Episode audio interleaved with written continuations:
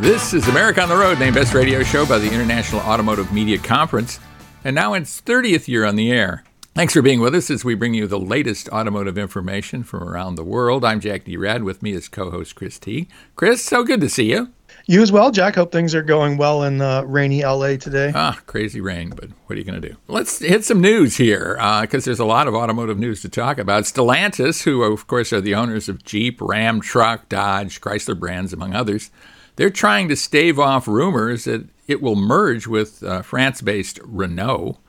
Of course, they kind of have a European, Stellantis is essentially European based too, with a lot of French ties. We'll have to see what happens on that, but uh, we'll tell you more about the whole implications coming up and why there are probably some frowns in the halls of Stellantis these days. In fact, in fact uh, speaking of frowns, uh, Ford is facing disruptions of uh, production of its F 150 and F 150 Lightning pickup trucks. It's probably not too sad about the disruption of the Lightning uh, production, but uh, that's happening. And at the same time, Toyota has been not been bullish about electric vehicles, but it's just announced a giant new production uh, facility for EVs to be based in Kentucky. We're also sad to report the imminent demise of yet another legendary vehicle. We'll tell you what it is when it goes away, coming up a little later in the segment. So there's a lot to talk about, right, Chris? It is. Sounds like a full full plate today. Yeah. Well, let's do a little business here. America on the Road is brought to you by DrivingToday.com, yourtestdriver.com, uh, emlancy.com, the publisher of my latest book, Dance in the Dark, and Mercury Insurance. If you're looking to save some money, you should switch to Mercury for your auto and home insurance. Californians save an average of $670 with Mercury, so imagine how much you could save. Get a quote today at drivingtoday.com slash auto insurance. That's drivingtoday.com slash auto hyphen insurance. Well, as your listeners know, Chris lives at one end of the country. I live at the other. We're having bad weather at probably both ends of the country right now. Each week we get together to talk about cars, the car industry, and how we can save some, how you can save some money on your car. We can save some money on our cars, for that matter.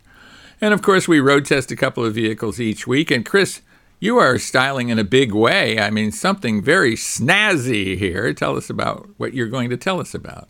Yeah, I drove the $155,000 2024 Mercedes AMG GLS 63. Not only is that a mouthful, but it was a lot of fun to drive, and I can't wait to tell you all about it. Yeah, I can't wait to hear all about it. I mean, pretty, pretty cool stuff there. $155,000 car in an auto journalist's hands. You never know what's going to happen. I'll be road testing the 2024 Mazda Mazda 3 hatchback I had a chance to drive it during a, a long bout of rainy weather here in Southern California, so we'll talk about that. This week, our special guest is Caitlin Salzman. She is a Lexus expert on the all new uh, Lexus GX SUV.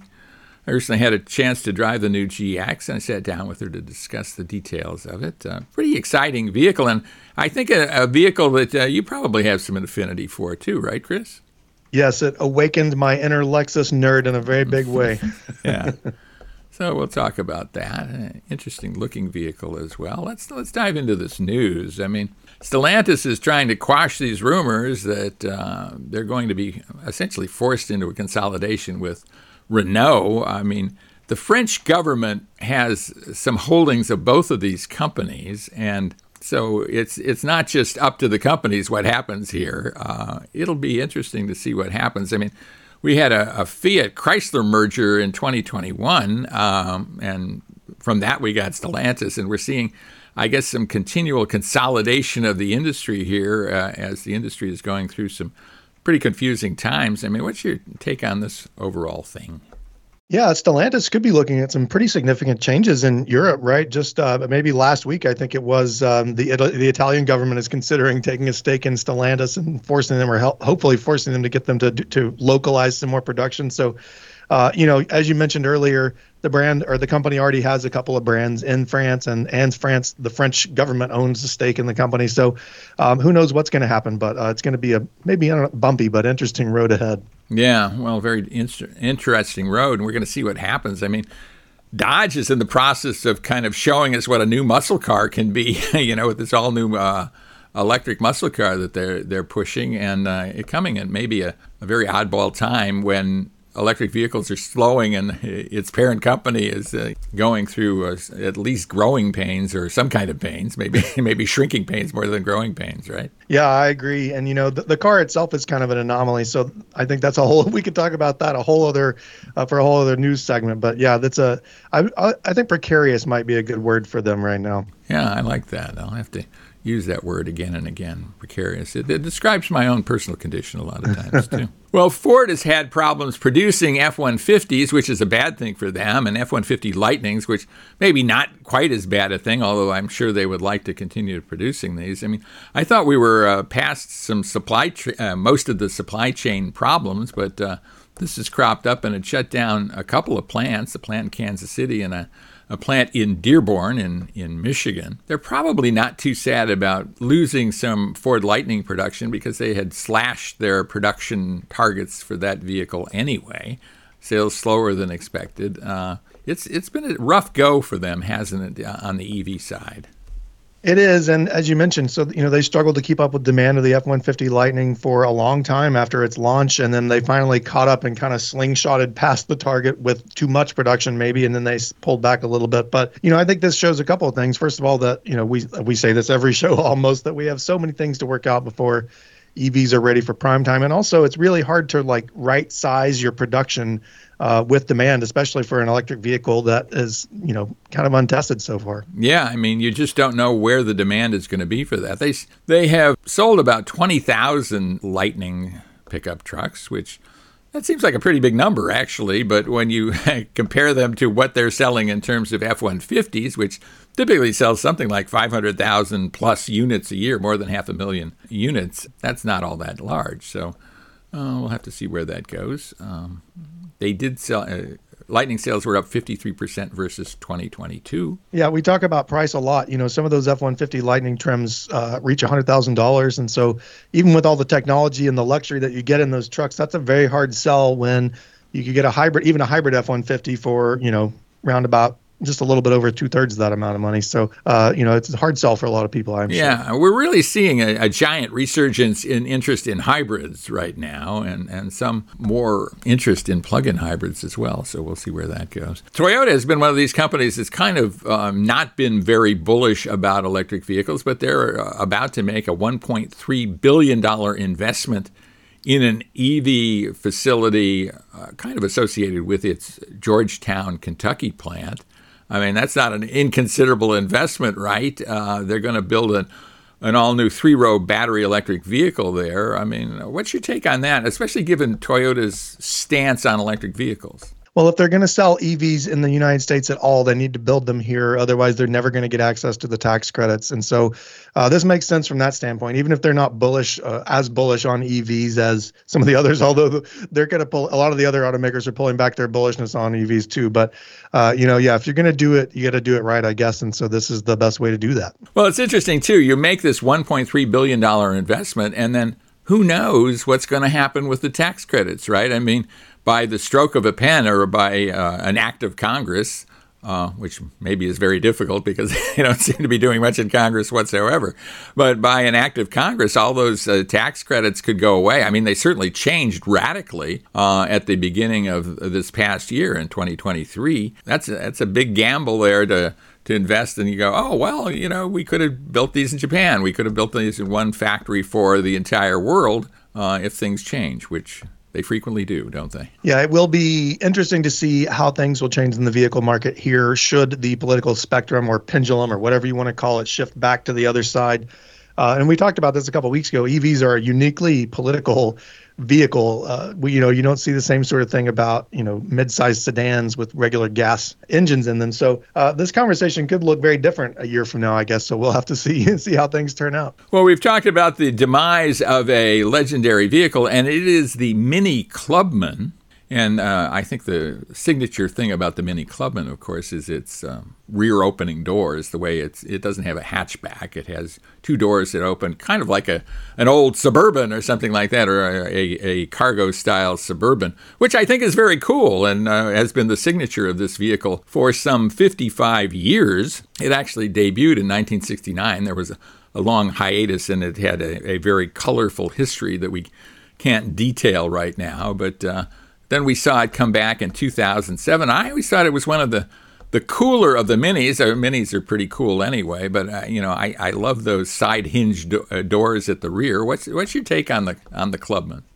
I do like those doors. I, I mentioned to you off the air that I'd never driven one, but I have driven, you know, most of the other mini variants, and, and they're kind of a niche niche project product anyway. So it's not super surprising to see them kind of pull the plug here uh, as they're getting ready to go electric. Uh, they have a bunch of new models coming out in the next you know year or two. So I, I think it, it is a shame because I like I think minis are cool. I think you know the more choice of minis you have is great, but uh, not super surprising. Yeah, well, and Mini is transitioning toward uh, all electric and maybe becoming an all electric brand. Uh, owned by BMW, and that's kind of been their vision for Mini, if there is any kind of vision for Mini going forward. And maybe that's not the, the best idea at this point but uh, we will see. And when we come back, we will be seeing about two very cool vehicles, including uh, a spectacular AMG model that you were driving, and I was driving the Mazda 3. Uh, so uh, we'll talk about that when we come back. And uh, thanks so much for being with us on America on the Road. Stay with us through the break, and we'll be right back to do some road testing. Stay with us.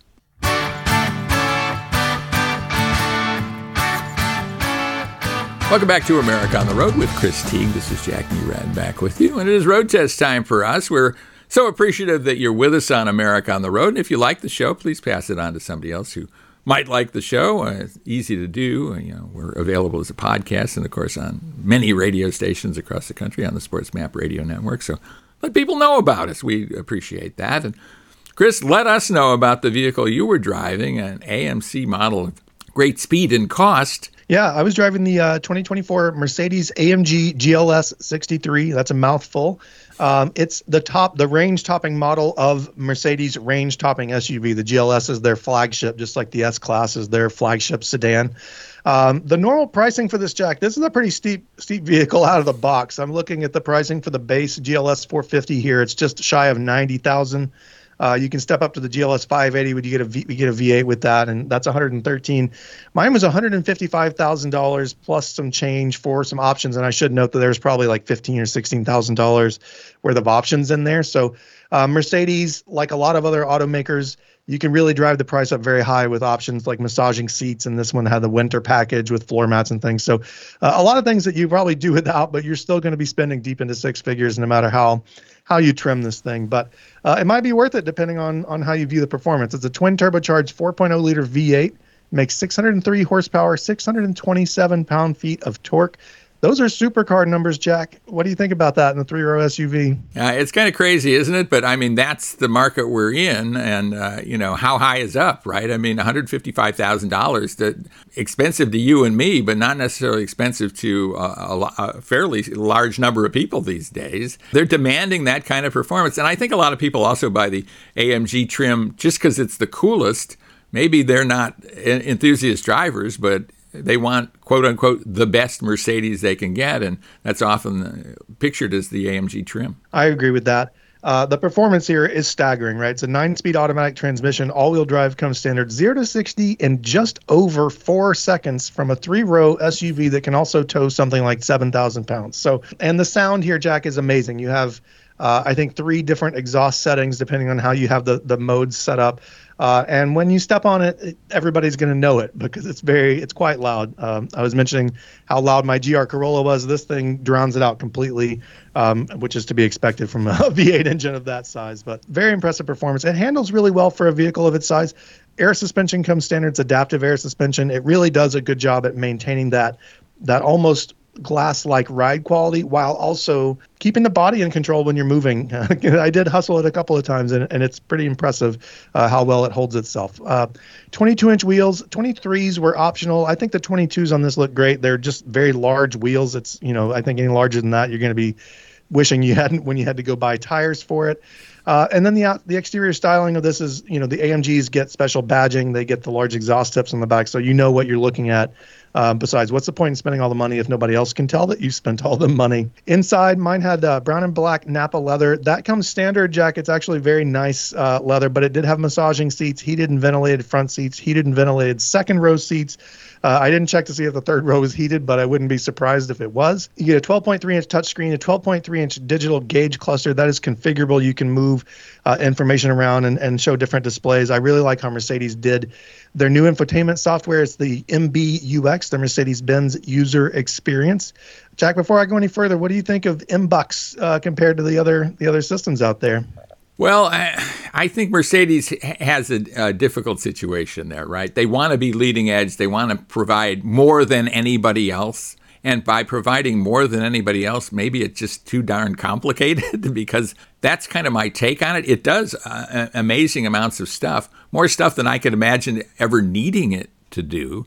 And thus, the simple stuff maybe is a little too hard to do. I, I don't know if that's kind of your take on it, but that's kind of mine. I agree. And if you look at other automakers, um, this is something Lincoln has talked about, Cadillac has talked about it, simplifying the interface so that you can identify the most important features to you, place those directly in your line of sight and kind of keep everything else out of the way. Well, Mercedes, it's just all there, right? Like you just, you, you know, it can be a little bit overwhelming, but uh, tons of features, wireless Apple CarPlay, wireless Android Auto. This car has a, a fragrance system that's controlled through the, the infotainment system as well. And then a full package of safety gear, forward collision warning, side uh, blind spot monitoring, etc. So Jack, you know, the price is what it is, but if I had the money, I'd probably be looking at this pretty seriously.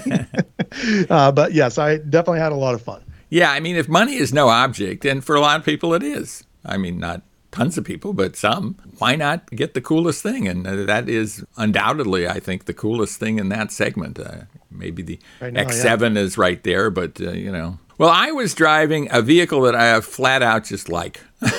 Maybe it goes back to the time, well, it goes probably back to my Motor Trend time. Uh, when I was at Motor Trend, one of the things that kind of influenced me to actually leave Motor Trend and, and enter the world of car manufacturers uh, was the Mazda Miata. I just love that vehicle. Uh, it was uh, a vehicle that I had as a long term test car when I was at Motor Trend, and then I went and worked for Mazda for a while. And it was interesting. I had a lot of various Mazda cars. And this Mazda 3 has that kind of personality. It's just so much more fun to drive and just, I think, cooler than compact uh, sedans and hatchbacks that it competes with. I mean, there's a lot of good ones. Uh, the Honda Civic is a terrific vehicle. The, the Corolla is now getting better and better. And of course, you have the the coolest Corolla of all time uh, in your household now. But I just think there's a lot to like about the Mazda 3. Uh, this was the premium package that I had. It's fairly pricey for a, a compact hatchback. $36,000. But boy, it's just stuffed with uh, cool things and uh, kind of sophisticated styling. I, I, really think that Mazda has kind of a premium ethos going for it or aesthetic. Uh, it just seems a cut above both from the exterior styling and the interior styling of uh, its competitors, and I like that. It, it's sportier. This vehicle uh, that I had had all-wheel drive. I think all the turbo-powered vehicles now have all-wheel drive, which is an advantage. The Mazda 3 comes in a lot of different editions uh, with two different powertrains, one non-turbo and one one turbocharged. Even the uh, the non-turbo provides 191 horsepower, which is uh, pretty hot for a, a vehicle of that uh, that ilk. And then you can get up to 250 horsepower if you're using premium gas in the turbocharged engine. What's your overall take on the the Mazda Mazda 3? You're right. They did a really good job with making it a premium, upscale feeling car, and the price is a little steep, but you do get a lot for that. You get a nicer interior, you get the better handling, you get nice handling um, and then those those zippy engines. I think my big beef with it, my only beef might be the fact that you have to use premium fuel to get the most power out of it. But other than that, I think Mazda did a great job. Yeah, I think if you uh, just use regular gas it, you still get 225, uh, 227 horsepower is what they say, which is pretty peppy for a vehicle of, of its size. And you know, I love uh, its handy size. It's easy to park. Uh, this is a hatchback version, which I like. I mean, uh, certainly, auto journalists apparently like hatchbacks more than the American public as a whole. But I'm a fan of hatchbacks, and uh, I think you probably are too, right? Yes, I'm on my third in as many years, so uh, I can't deny my love for the hatch. Yeah. Fuel economy pretty good. I mean, uh, with the turbocharged engine, you get uh, up to 31 miles per gallon on the highway. I mean, certainly there are hybrid versions of some of these compacts that are getting 50 plus uh, miles per gallon or, or, close to it. I, I, also like the interior. And I will tell you, Chris, I have come to terms with their infotainment system. In this particular vehicle, I kind of got it. One of the things I discovered was you can use it as a touchscreen. I mean, uh, the 10.2 inch display also has touchscreen screen functions. They're not necessarily obvious. But if you start touching the screen, you can work it that way, uh, which was okay. But I also was became very comfortable with the controller, and I, I don't know whether my brain just start, uh, suddenly started to function. Uh, my wife would tell you quite the opposite, but uh, I kind of got it this time. I mean, what do you think about that? Well, uh, I'm not sure that the touchscreen works while the vehicle is moving. I think it can only work while you're stationary. I could be wrong about that. So, yeah, you somebody, know, I'm not sure. Maybe you could well be right on that, but uh, somebody's going to call. Uh, no, but I think I like the dial better than I like the touchpad that we talked about in the Acura, oh, yeah. the TLX I had a few weeks ago. My only issue is that it takes a long time. So, you know, if you have a lot of songs or radio stations, you know, where you, a simple swipe would do quite a bit. You're there like cranking on that dial trying to go down the list of songs and things. So that might be the biggest issue with it. Otherwise, it's not that non-intuitive. Like it's, it, you figure it out pretty quickly. Yes, uh, or at least you figure it out. With you, probably pretty quickly. With me, it takes a while, but I think I actually did it this time. This is a blast to drive. I just I like this car all the way around. So reasonably inexpensive for this kind of performance. Kind of premium inside and out. You're not going to see yourself on every corner as you might in a, in a Honda Civic or something like that. So I, I like it, and uh, I think very cool vehicles that we had this time around. Your vehicle probably what five times more expensive, three three times more expensive than something like that, yeah, yeah, than the vehicle I was driving. But uh, a lot to like about this vehicle, priced at about thirty six, thirty seven thousand dollars. So good ones this time around. And when we mm-hmm. come back, we will have a very good guest to talk about, and talking about a vehicle that I think Chris Teague uh, likes a lot or will like a lot when he gets to drive one. Uh, our special guest is Caitlin Salzman. She is the Lexus um, University expert on the all new GX SUV. Uh, kind of transformed that vehicle pretty significantly, so we'll talk with her about that when we come back. So stay with us for that, and we'll be right back right here on America on the Road.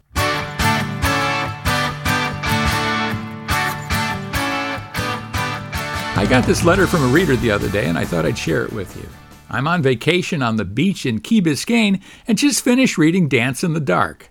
I thoroughly enjoyed it. Great plot and twists I never saw coming. You're really good at creating visual images. Congrats, you made my vacation all that more enjoyable. This is just the kind of feedback an author loves to hear. I'm Jack Nerad, host of America on the Road and the author of Dance in the Dark, a crime novel inspired by true crime. Many have told me that Dance in the Dark has all the realism of fatal photographs, my true crime account of the famous bathing suit model murder case. That's great to hear because Dance in the Dark is filled with suspense, plot twists, and surprises, but at the same time, it's a believable story in the tradition of writers like James M. Cain, Jim Thompson, and Elmore Leonard. Dance in the Dark is available in paperback and Kindle ebook form from Amazon.com, and it's available direct from the publisher emlancy.com as well. If you have a chance, please look for it. If it makes your vacation better, we'll both be happy. That's Dance in the Dark by Jack Nerad at Amazon.com or emlancy.com. Thanks for giving it a look.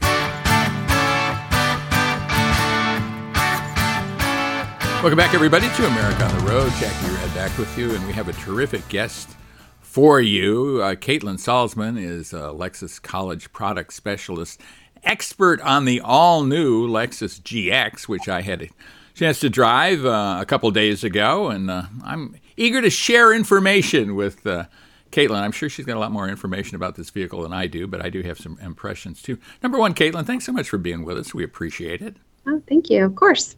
This is an interesting vehicle, I think. It's an all new GX, I guess, completely uh, revised from before. Looks a lot different than it ha- did before. Um, from a you know thirty thousand foot level, what's Lexus trying to accomplish with uh, this generation of the GX? Yeah, absolutely. We are really leaning into that kind of off-road character and that ruggedness uh, and adventurousness that we know our customers desire. Uh, previously, with the outgoing model of the GX, um, especially from a styling perspective, it was a lot softer and a lot rounder in terms of how the vehicle looked. But because we have a more robust SUV lineup now, and we have vehicles like the TX that can fit kind of that family hauler need, GX can be a lot more rugged and adventurous in terms of how it looks and who it appeals to. So that's really the main goal with this new GX 550. It's, it strikes me that the previous GX was kind of the default three row before you had the TX, and a, a lot yes. of suburban families would buy this vehicle. It has great off road credentials, always has, but they're not necessarily off roaders. So maybe a, a little bit um, different kind of uh, take than what they really intended. It, it, certainly works well as a suburban hauler, but there's so much more the GX can do, and now you're kind of really capitalizing on that, aren't you? Yeah, that's exactly right. You said that perfectly. Um, for a long time, GX did have to fulfill that role within our lineup of appealing to people that needed three rows. We've never really had a true three row vehicle. We had the RXL, but the the legroom in that third row was just very uh, challenging for most. So GX did have to fulfill that space of being kind of the family hauler within our lineup, and it can still do that. It's it, it does have a very usable third row, um, but because we have options. Uh, GX can really lean into kind of that rugged capability and off-roading story. So we're we're really excited about that. Let's dive into the styling of this thing. I mean, it is a rugged-looking vehicle, uh, you know, kind of industrial-looking in a way, a, a transformer-like in some ways. Uh, you know, very highly styled vehicle that that kind of says toughness. Talk about that. What you're trying to convey with the exterior styling. Yeah, for sure. Um, you know, the GX has a very powerful boxy silhouette. If you look at it from the front or from the side of the vehicle, it almost looks like it was chiseled entirely from you know, a solid block of metal. So it's meant to have a very kind of strong presence, a very solid presence. But my favorite thing about the GX design is that there was so much intentionality and thoughtfulness behind choices that were made for both exterior and interior design with the driver in mind. So a lot of the styling stories we have with GX, although they have uh, you know an aesthetic benefit for how the vehicle looks, they also give a lot of functional benefit for off-roading or on-road driving as well. So to give a couple examples, if you look, if you compare current gen versus the new GX 550, one of the things you'll notice is that the front pillar base has been pulled back quite a bit and the belt line of the vehicle has been lowered. That gives a ton more visibility out of the um, front windshield as well as the window for the driver. So, the windshield really is more vertical and there's the windows yes. are bigger on the sides, right? I mean, that's what you're saying to, to folks. Yes, exactly. So increased visibility. And then even like the character lines on the hood, um, although they do kind of, again, contribute to that strong presence, there are bumps that are um, kind of visible on both the driver and the passenger side, and they line up exactly with the wheel uh, placement of the vehicle so the driver can intuitively sense where the wheels are at all times. So, lots of stories like that around our styling. Uh, it looks great, certainly, but there's a reason for every choice that was made with the GX. Yeah, I mean, it's really good to see where the corners are when you're doing off roading, and your approach and departure angles, I think, are, are quite good on this vehicle. I, I mean, t- tell our listeners why that's important when you're off roading. Oh, absolutely. I mean, um, the worst thing you can do is get caught up kind of in an obstacle or in a situation where you've misjudged your spatial awareness. Um, so we really, really studied this space to make sure that, again, all of those those thoughtful decisions were made to increase visibility, spatial awareness um, when off-roading, and even things like the way the center console is laid out. It's a very kind of horizontal, uh, horizontal. I just made up a word. Horizontal. Cool, yeah. I'll have to use that. Horizontal layout so that even if you're in a side tilt like situation, you can still intuitively understand the vehicle's posture, right? So there's no kind of curved lines on the interior of the vehicle um, so that you're constantly able to understand kind of what's what, even when you're in a situation where you're on really unsteady or really uneven ground. Yeah, I mean, it seems like you look out the windshield across the cowl and your dashboard and the cowl level are about the same, and that's really helpful for visibility and for just understanding where you are. So I yeah, understand that 100%. It seems like you've got kind of two flavors of this vehicle, too. I mean, at least two, but uh, you know, certainly two big ones. One totally off-road oriented. Another one, you know, more your suburban uh, toter with, uh, you know, some off-road pretensions and stuff. Uh, talk a bit mm-hmm. th- about those two different versions. Yeah, absolutely. So this new GX will actually be available in six grades, but to your point, it is kind of divided into two visions that we have for the vehicle. Uh, we we call it the duality story with GX in terms of, you know, it can off road really wonderfully. We have our first ever Overtrail grades. Um, those are meant to provide kind of um, off road capability above and beyond what's offered in the rest of our grades. So those have suspension enhancements as well as additional differentials, um, as well as off road systems like multi terrain select that the rest of our units don't offer, and those are specifically purpose built and purpose designed for our off roaders. Um, and then aside from our Overtrail, which is kind of that true off-roading segment, we have our premium and our luxury models, premium, uh, premium, premium plus, luxury, and luxury plus that um, still offer kind of that refined Lexus experience and still offer um, quite a bit of capability for anyone who's wanting to experience kind of some light off roading in a GX, um, but really meant to be more of that person who is, you know, in the mid lux three row SUV segment, but doesn't necessarily need all of that off roading technology. Um, so we think that GX can kind of do both of those things really well be a great vehicle for you know commuting and going out and about um, on the town in the weekends. And that's probably going to be someone who's drawn toward the premium or the luxury models. And then for that person whose weekend activities is maybe getting out and exploring parks and off-road courses and trails uh, the overtrail is going to be a great option for them so the premium and luxury versions are three row or uh, three row available and overtrail not so right am, am i right on that Yes, that's correct. Um, premium and luxury will have three rows, um, and then Overtrail will only be available with a two row configuration. So, are the three rows six passenger or seven passenger vehicles? So it depends. The standard uh, condition is going to be a bench seat, which is which will allow for seating up to seven passengers. So a second row bench seat. Yes, a second row bench seat. Excuse yeah. me. Um, yeah. And then um, you can option out any premium or luxury unit for captain's chairs in the second row. Got it. What's the what's the thinking behind not having a third row in the in the Overtrail version? I'm I'm kind of curious about that.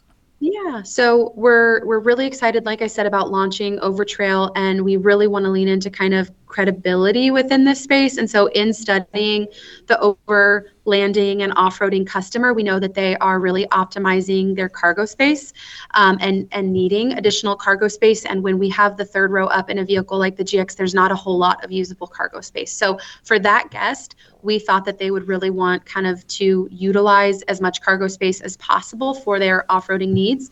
Um, so at this time, we only offer the Overtrail in that two-row configuration. Even if you had a folding thir- uh, third row in the Overtrail or in any of them, you'd still have less luggage space than if you took that whole third row out, correct? Correct. And then also, you know, having that third row is going to add more weight to the vehicle. Um, we we have strong towing targets for this vehicle, particularly the Overtrail, and so removing that third row also helps us keep weight down a little bit, which is good for that model. Let's talk about the various differentials. I think you got a lot, locking differentials all over the place in, in the Overtrail. Talk about a bit about that. Yeah, so all of our uh, GX 550s will have a electronic electronically locking center differential. So that's regardless of grade, that's the standard configuration for all. And then on our overtrail models, we add a locking rear differential. And uh, give our listeners some idea what what the benefits are to that. Uh, you know, they might not know, being not off-roaders, a lot of them. Yeah, and you know, to be honest, differentials. I learned a lot about differentials as I've worked on GX, but essentially, when you're in a wheel slippage situation power is going to go to the path of least resistance. So if you're in a situation where your back wheels are spinning on your vehicle and you don't have a center differential, um, power is going to continue to go to where those wheels are slipping and you're not going to be getting any traction. But the great thing about a differential is that it's going to ensure that there is a 50 50 power split. So with a center locking differential, 50% of your power is going to the front and 50% is going to the rear, which is going to help you get out of that obstacle by making sure you have more traction on the uh, rear vehicles. And when we come back, we'll have more from Lexus GX expert Caitlin Salzman, so stay with us.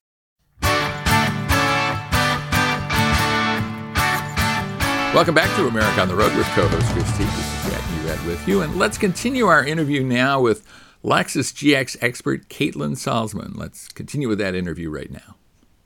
Let's talk a little bit about transmissions and, and what's available there. Uh, does this have, uh, for example, does this have a transfer case, uh, a two-speed transfer case or something yes. like that? Yes, it does have a two-speed transfer case. Um, so The two speed transfer case is going to be fantastic. This is a full time four wheel drive vehicle, so the default for the vehicle is going to be a four high. Um, but with that two speed transfer case, you can actually uh, turn the vehicle into four low, which is going to give us torque multiplication, which is also great for giving power to the wheels and again making sure we are not having you know loss of traction or wheel slippage. Right. I mean the gx is a separate body on frame vehicle. It's not a crossover. It's a more traditional suv uh, give our listeners uh, the rationale for that and, and why that's uh, a positive. Yeah well for one thing gx is actually the only vehicle in its segment in that mid-lux three-row SUV landscape that is a body on frame. Um, our biggest competitor is the Land Rover Defender, and that is actually a unibody design. Um, a body on frame design is great for a vehicle like the GX. That's what we would expect to see, you know, larger SUVs and trucks built on.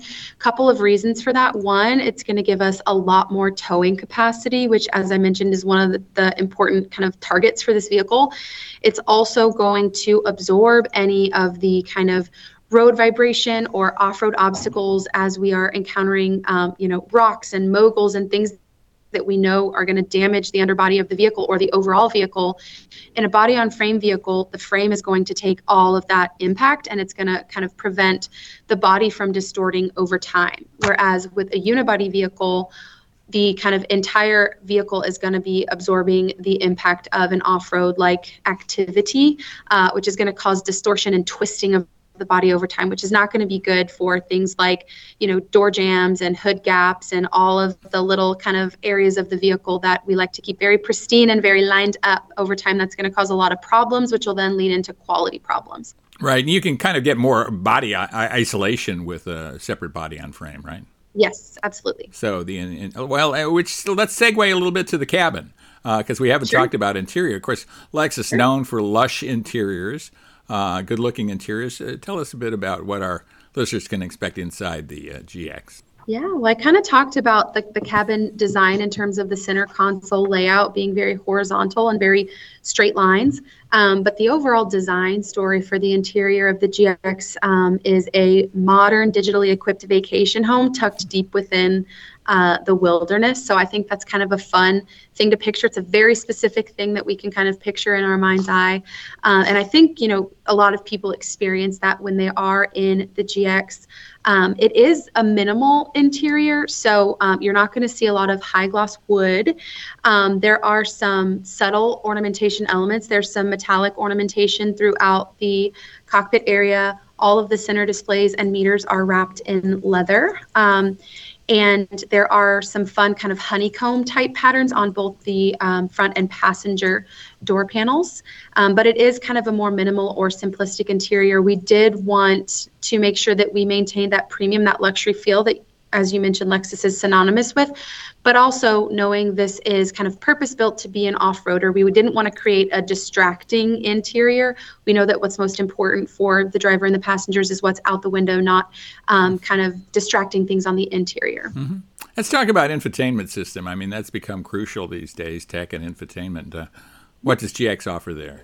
Yeah, so we have standardized our 14 inch Lexus interface, uh, which is a touchscreen display. That's going to come standard with wireless um, Apple CarPlay, wireless Android Auto. Um, we have a great 12 speaker audio system that is standard, as well as our um, optional Mark Levinson 21 speaker audio system, uh, which is absolutely fantastic for any kind of audiophiles out there. Uh, we also have standardized the um, multi-information display or kind of the gauge cluster area of the vehicle to a 12.3 inch. That's our largest multi-information display that we offer. Um, that is going to be full color LCD and it's completely customizable. So for all of our drivers, we know customization is, is important to them, but particularly for an off-roader, they might want kind of freedom to choose what gauges and clusters that they display in front of them. Uh, so they can completely customize that, which we love. Yeah, makes sense. Uh, here's a question I ask uh, all kinds of product specialists all the time. What is a feature that you really like about the GX? What, what is a feature that you just think is cool or you know people should know about? Yeah. So one of my favorite features on uh, the GX Overtrail models is our crawl control. Um, crawl control is a fantastic system. Uh, it intuitively is going to manage engine output as well as braking, uh, so that all the driver has to do is focus on steering. So there's a few systems. Crawl control is one of them, and then our multi terrain select system is another one of them that really take a lot of the guesswork out of off-roading you know, for me, I don't have an extensive history off roading, so I've kind of been learning as I go. Um, and crawl control and multi-terrain select have given me personally the confidence to take the GX off-roading and have a lot of fun, even though my education level is not, you know, you know, anywhere near what some others are. So I think that for me, I love that crawl control system because I feel like I can just go out and have fun and take the guesswork out of it. Um, and it doesn't feel like it's too intimidating or too aspirational for someone who's not super experienced in that. Yeah, space. and you don't have to do a whole lot. I mean, uh, the vehicle does a lot for you, and you know, kind of cruise control at very low speeds is what it operates yeah, exactly. like. Yeah, very, very cool. Well, when can we expect to see GX in dealerships? Yeah, we are expecting the GX very, very soon in dealerships. So we don't have a firm date, but um, early this year is what we're saying, and we are ready to sell them. So as soon as they arrive here from Japan, we're we're excited and we're ready, but very soon. Mm-hmm.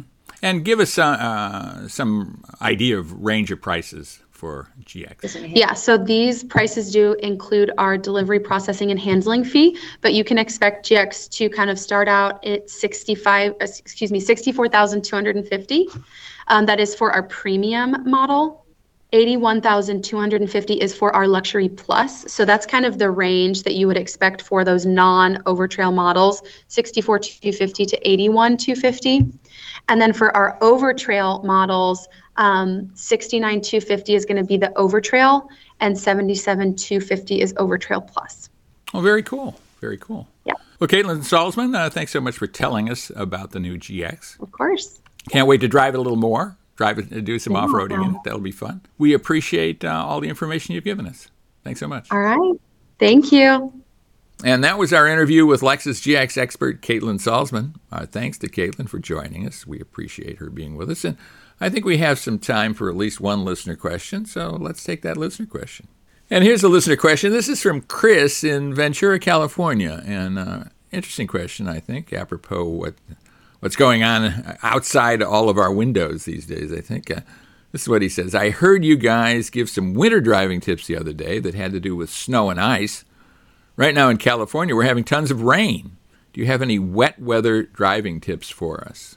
Yeah, a few, though I think my snow driving tips are probably more up to date than my rain driving tips. But I'll say this the biggest thing you need to do is slow down, match your vehicle speed to the you know your ability to drive in the rain uh, you can't always see the standing water on the road. The roads are not always, especially probably not in a place like Southern California, they're not always designed to uh, to uh, whatever the right evacuate the water properly, so you can run across standing water without seeing it. I think tires are very important too. So you're going to want to make sure that your tires are not uh, you're, they're properly inflated and that they are uh, they have enough tread. And then uh, just watch out for other people, Jack. I'm going to let you give the bulk of these, but those are probably my three biggest biggest ones there. Make sure your windshield wipers are, are up to date too. Yeah, I mean, windshield wipers, visibility overall uh, really diminishes uh, in rain. So, certainly having good windshield wipers that are clearing the windshield is, is very key. Sure. Tell us what's going on at yourtestdriver.com. Well, Jack, I just recorded the first of several videos yesterday. We're going to start rolling out. Uh, went to WeatherTech sent me some floor mats to test for the Corolla, so I'm comparing those with the factory mats.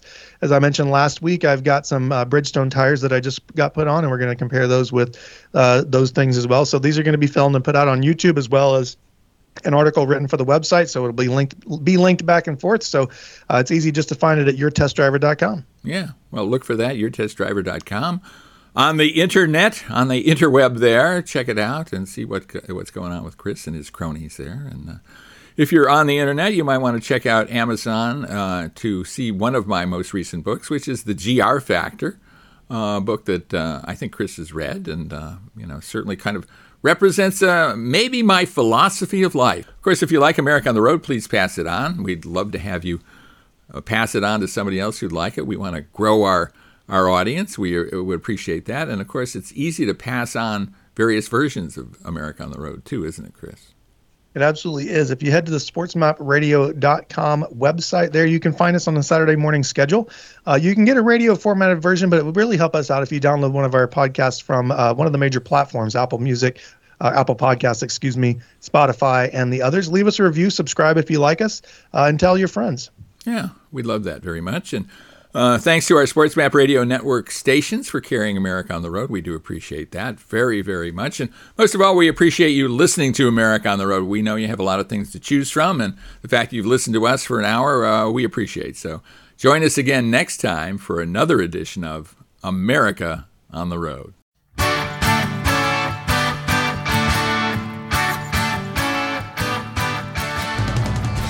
Inner peace, self respect, emotional fulfillment. Are you finding these worthwhile goals difficult to achieve? Are you looking for success and satisfaction in your job but not finding it? Are you thinking about starting a business but don't know what will set it apart from all the others? You can continue to struggle on your own, or you can unleash the undeniable power of the GR factor. I'm Jack R. Nerad, host of America on the Road. For years, I've found success in business and in my personal life by using the concepts I outline clearly in my book, The GR Factor. Your best self is inside you right now, just waiting to be unleashed. Inspiring all that is the best in you, the GR Factor will guide your journey, elevate your game, recast your relationships, and transform your daily life. If you want to change your life for the better, read the GR Factor. It's available at Amazon, Barnes & Noble, and at emlancy.com. That's the GR Factor by Jack R. Nerad. Thanks for checking it out.